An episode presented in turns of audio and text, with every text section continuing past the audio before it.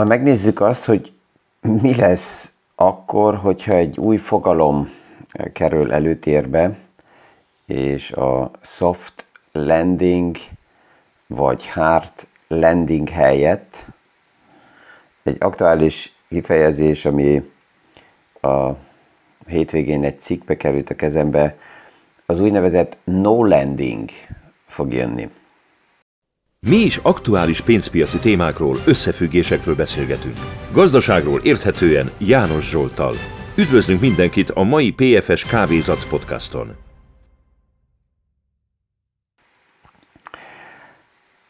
Ja, a Merekeli podcastot az évnek az egyik legrövidebb éjszakája után veszem fel. Ez itt e, a Farsang hétfője, és ma a Farsang kedd, ez, ez e, keményebb napok. Itt Pektorcdorfban van egy fantasztikus um, farsangi bár, ami, ami főleg a, a, a barászoknak a, a, a bálja. Itt, itt szinte mindenki ott van. Tegnap este, ma délelőtre tudatosan kevesebb tárgyalást tettem be, de ez nem is nagyon segít,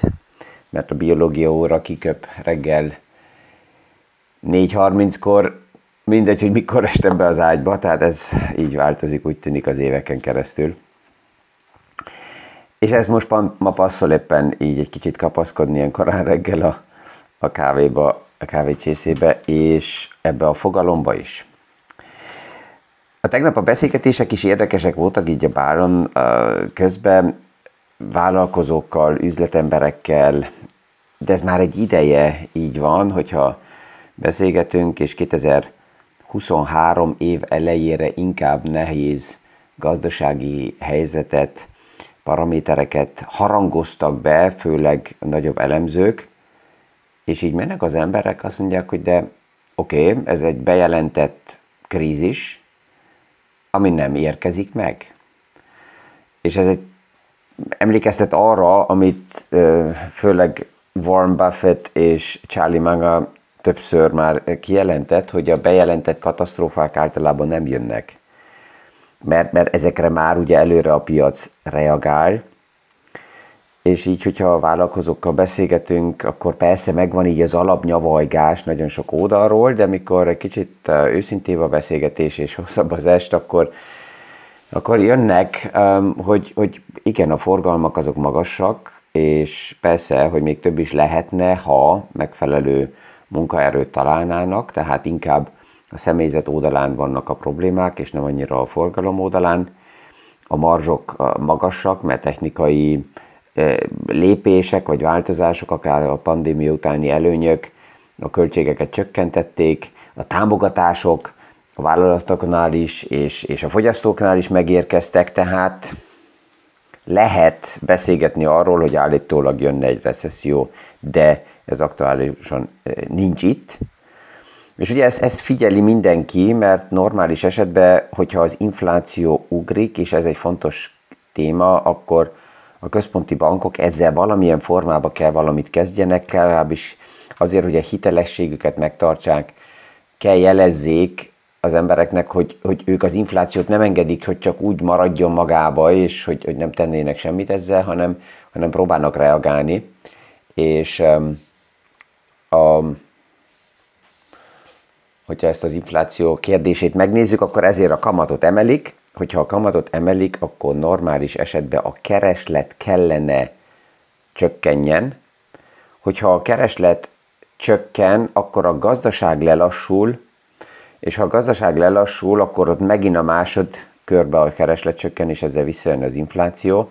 De pillanatnyilag azt látjuk, hogy a kereslet nem csökken. Annak ellenére, hogy a kamatok felfele mentek, nagyon erős a, nagyon erős a, a fogyasztó, főleg a fogyasztó ereje, és ezért egy egyre több bankár azt jelzi, hogy oké, okay, ha ez így van tovább is, és ezt érdemes persze figyelemmel követni, akkor lehet a kamatot tovább emelni, hogy a kamatok menjenek még magasabb szintekre. És akkor jön a kérdés, hogy tehát minek kell a kamatokat magasabb szintekre emelni, Hát pont azért, hogyha jön egy következő váratlan helyzet, egy krízis, akkor legyen szint, ahonnan vissza tud ereszkedni a kamat.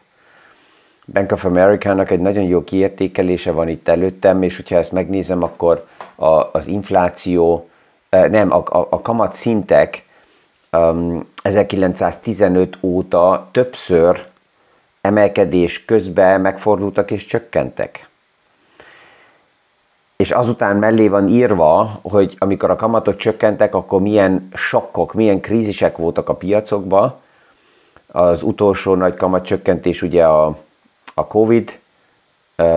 pandémia, és azután a lockdown volt, azelőtt a subprime, tehát a pénzügyi krízis, majd ha megyünk tovább vissza, akkor technológiai lufi kipukkadása, és ezt a csárt, ez azt mutatja, ha még visszamegyünk 1929-re, és azt látjuk, hogy a 29-es piaci crash előtt a kamatszint az ön körülbelül 5,5-6%-nál volt dollárba, és arról a szintről azután a központi bankok reagáltak és visszacsökkentették olyan körülbelül 1%-ra. Nulla vagy negatív kamatszintet az elmúlt évszázadban nem láttunk, mert mindig olyan magas szintről jöttünk, hogy ott egy csökkentés a nulla fölött már elég volt. De mivel ugye 80-as év elejétől, ahol a, a dollár kamat sok volt, amiről ugye egy párszor itt már beszélgettünk, és felment a dollár kamatszintje 20%-ra, azután a kamatok folyamatosan csökkentek, és olyan alacsony szintekre kerültek, hogy egy pénzügyi válságba, vagy egy Covid lockdownban nem volt elég lehetőség a nulla fölött még reagálni, és ezért negatívak kellett legyünk. Alapjában ilyen ö, központi bankai beavatkozások mind a két irányba, ideális esetben rövidek kellene legyenek. Tehát, hogyha nagyon erősen fékez a központi bank, és erre gyorsan reagál a gazdaság, ez azért jó, mert akkor ennek a beavatkozásnak nem sok a mellékterméke, a mellékhatása, tehát, hogyha erősen fékez, visszajön a kereslet, lelassul a gazdaság, visszajön az infláció, akkor tudunk megint lazítani és normalizálni. Ugyanezt történik, hogyha hirtelen likviditást ad a központi bank a piacoknak, csökkenti a kamatot, likviditást ad, az azt jelenti, hogy valami vészhelyzet van, hogyha ez intenzív, és erre hamar reagál a gazdaság, akkor nem tud kialakulni az a melléktermék, hogy az olcsó hitel miatt olyan iparágak és olyan bizniszmodellek is létrejönnek, amelyek alapjában nem lennének versenyképesek. És, és ez azért is lényeges, mert az érdekes az, hogy ha túl sokáig tart ez a híg pénz szituációja, amit láttunk 2008-tól, de már azelőtt is elindult um, a 2000-es technikai lufi, vagy a, a, a internet lufi kipukadása után is a kamatok visszajöttek a nulla közebb lébe, és hogyha ez túl sokáig tart, akkor ebből kialakul egyik oldalról egy spekuláció és egy likviditási lufi, de a másik oldalról olyan iparágak is megjelennek, amelyek nem lennének életképesek, és ezek elszívják a piacból azt a munkaerőt, ami az életképes vállalatoknak lenne szükséges. Ez alapjában azután emeli a béreket, de miért nem, miért nem emelkedik az infláció egyből? Hát azért, mert ezeknek a, vállalat, a nem, nem életképes vállalatoknak a szolgáltatásai az árakat tudják csökkenteni, és azzal, hogy a bér oldalán van egy emelkedés, de a szolgáltatások ára csökken, ezzel az infláció is vissza tud maradni, és ezt láttuk 2000 után 2007-2008-ig. Tehát normális esetben ez lenne a célja a központi bankoknak, hogy rövid legyen a beavatkozás, és hamar lehessen látni a gazdaságban a reakciót. És ezért figyelik az elemzők, hogy akkor most mi tud jönni, a következő fázis körülbelül milyen irányba megy, és ezért a tavalyi év végén is sokat beszélgettünk arról, hogy 2023-ban akkor jöhet, mivel a kamatot nagyon gyorsan fel, felfele rántották a központi bankok. Csak gondoljunk bele, egy évvel ezelőtt, márciusban kezdődött el a kamat emelés, tehát egy évvel ezelőtt, február végén még nulla kamat szinten voltunk. A dollárba, az euróba, és csak márciusi um, központi bankári gyűlésen kezdett elmenni felfele a kamat, elég erősen és radikálisan, és ennek a hatására várnak az elemzők a gazdaságba. Itt volt az a kérdés, hogy ez túl meredek, és ezért lesz belőle egy hard landing, tehát nagyon keményen fékez a gazdaság, és ezt recesszióval fogjuk látni. Azután tisztult, hogy a gazdaság jobb állapotban van, és főleg a fogyasztó. Több olyan statisztika van, ami például azt mutatja, hogy a fogyasztónak több a tartaléka. És ez két oldalról is jön. Az egyik, hogy van egy ilyen felhalmozott likviditás, ami a Covid pandémiának volt egy, egy mellék, mellék hatása, hogy az emberek kevesebbet fogyasztottak, de az, ami megvolt a bevétel, ezt félretették és megtakarították, és ezt a likviditást ma tolják a piacba, mint, mint, mint fogyasztó, plusz még mindig a banki szektorból um, elég erősen jönnek a hitelek, annak ellenére, hogy a tavaly uh, augusztus óta, főleg Európában a hitelek kiadása újra lett szabályozva, szigorítva lett, és ezzel nagyon visszaestek a, a kamatok, a, a hitelek, de hát csak gondoljunk bele, hogy annak ellenére, hogy visszaestek, még mindig a hitelek oldaláról jön likviditás a piacokba. Tehát ez ellen dolgozik azzal, hogy a központi bankok csökkentik a likviditást, emelik a kamatot, ők szeretnének kiszívni likviditást, és más oldalról ez jön be, mert ott vannak tartalékok. A harmadik, hogy a hitelkártyákon keresztül vásárolt likviditás a hitelkártyákból, ez nagyon erősen növekszik, ez a másik oldalról azt is mutatja, hogy a fogyasztók bíznak a jövőképben, mert ha nem, nem adósodnának el. Persze, van olyan, aki azt mondja, hogy az emberek bunkók, és azért adósodnak el, mert, mert olyan egyszerű a hitelkártya. Oké, okay, van ilyen is, de hogyha összességében nézzük a gazdaságot, akkor, akkor növekszik a hitel, a hitelek összege, ha az emberek bíznak abba a jövőképbe, hogy lesz munkahelyem, lesz bevételem, és ebből vissza tudom fizetni a, a hitelemet, hogy egy pár százalék van, aki bedől és nem fizeti vissza, oké, okay, ezt félre tudjuk tenni, a lényeges, hogy az összgazdasági kép hogy néz ki. És ez növekedett. Tehát, hogyha ezt így megnézzük, akkor nagyon erős tovább is a fogyasztó, és ezen múlik az a kérdés is, hogy melyik megdig lehet tovább kamatokat emelni. Megjelent egy olyan aktuális um, cikk is az egyik sztár elemzőtől, aki azt mondja, hogy hát még elképzelhető, hogy ahhoz, hogy a központi bankok az inflációt 2% közelébe visszahozzák, hogy ehhez akár egy úgynevezett kamat sok, hasonlóan, mint a 80-as években megállná a helyét, és ez azt jelenteni, hogy a dollárnál olyan körülbelül 9%-ra kellene a kamattal, a kamatokkal felmenni, elméletileg ez durvának tűnik, de ugyanúgy durvának tűnt egy évvel ezelőtt, amikor már februárban az volt a vita, hogy mi lenne, ha kamatok felmennének 5%-ra, és nulla közeléből nézve nagyon sokan azt mondták, hogy buf, ez elképzelhetetlen, ez, ez, ez, ez nem tud működni. És mégis működött. Na most, hogyha megnézzük százalékból nulláról 5 százalékra, ez százalékos nézve sokkal magasabb emelkedés, mint most az év végéig elvárunk most már 5,9%-ot a dollárba, és ez esetleg lenne 9% vagy 10%, ez százalékos szemszögből nézve innen már nem akkora emelkedés. Az eurozónában valamennyivel kevesebb lenne, ez olyan körülbelül 7% körül, és lehet, hogy ezt akár a gazdaság kibírja. Ez, ez mindig azon múlik, hogy mi történik a fogyasztónál, tehát ez a kétszázalékos infláció cél, ez tovább is megvan, mert a központi bankárok ez, ezzel tudják a hitelességüket megvédeni, hogy tényleg próbálnak mindent megtenni azért, hogy az infláció visszajöjjön. Tehát onnan, onnan kanyarodtam ide, hogy a soft landing után volt az a gondolat, hogy hard landing, aztán újra vissza, hogy hát akkor mégis soft landing lesz, mert a, a fogyasztó nagyon erős, és most az a fogalom, hogy no landing. Tehát egy ilyen, ilyen, ilyen vákum helyzetben vagyunk 2023-ba, és még nem, még nem látható tisztán, hogy hova megyünk. de ez most mit jelent a privát befektetőnek és a portfólióknak? Egy másik nagyon jó grafikai összeállítást készített Bloomberg,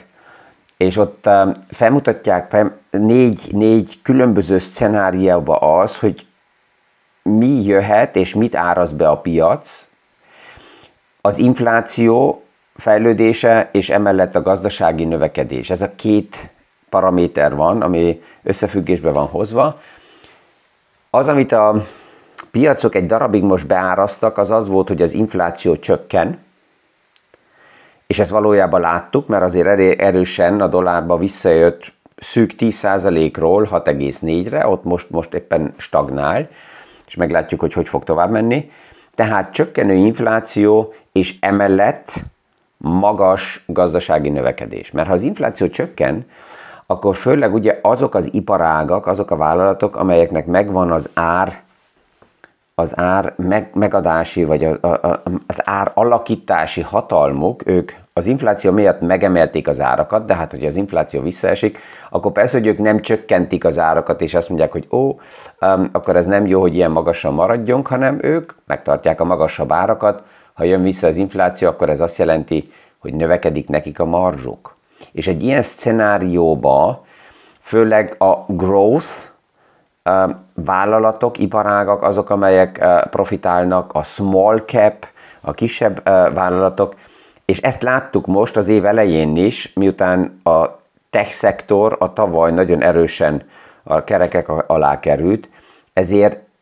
ebből volt meg egy, egy dinamikus vissza, visszapattanás és növekedés, hogy ez már azt jelenti, hogy a piac fordult. Ez megint egy nagy kérdés, és sok elemző, a legtöbb elemző pillanatnyilag azt mondja, hogy inkább olyan, azt hiszem, hogy 70%-a az elemzőknek az mondja, hogy ez még nem a valódi piac fordulása, hanem ez egy úgynevezett medvepiaci rali.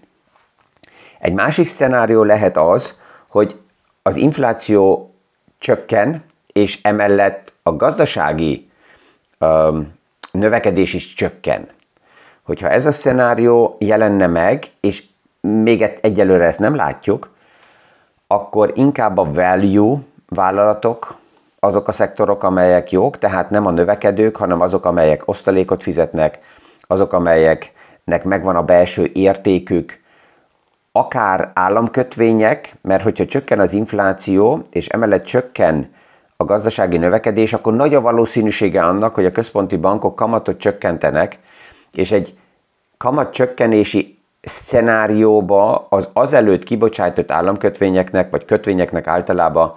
ha jó a bonitás, akkor azoknak az árfolyamok pluszban növekedni fog.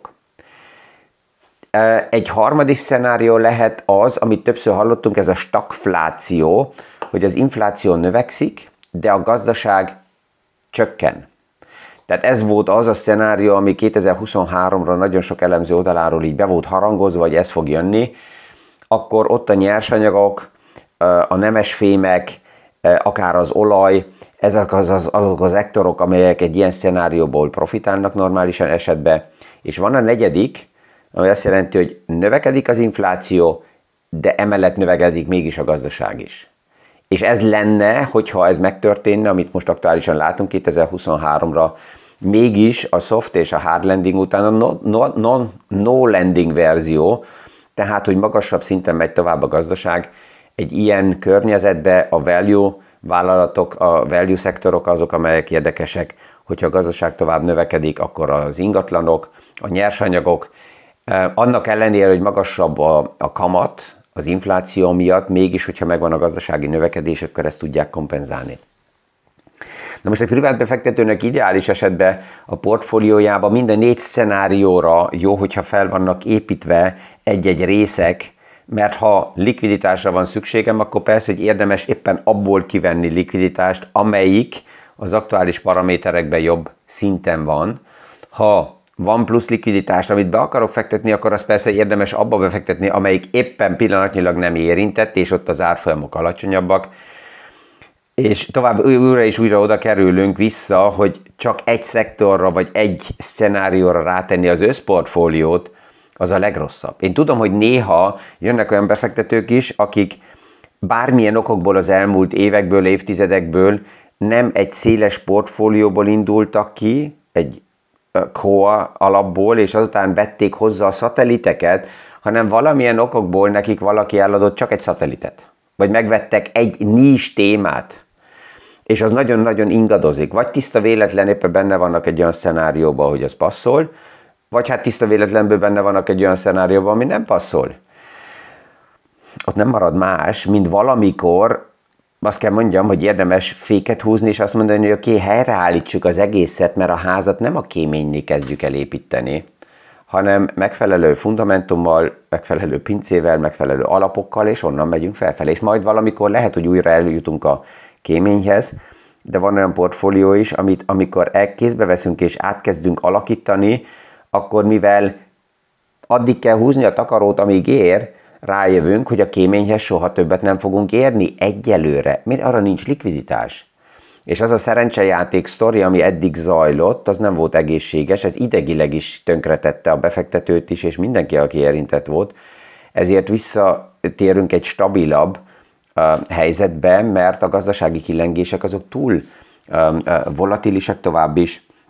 és csak szerencsejátékra bízni a portfólió felépítését, hát az egy elég drága mulatás tud lenni. Mulatság. Ezekkel a gondolatokkal ma kívánok mindenkinek egy fantasztikus uh, farsang utolsó napját, ott, ahol a farsangot legalábbis élik, itt, itt Ausztriában, Németországban, a tegnapi nap és ma elég erős napok, de hát azután jön a bőjt, és ott újra helyre lehet majd állni.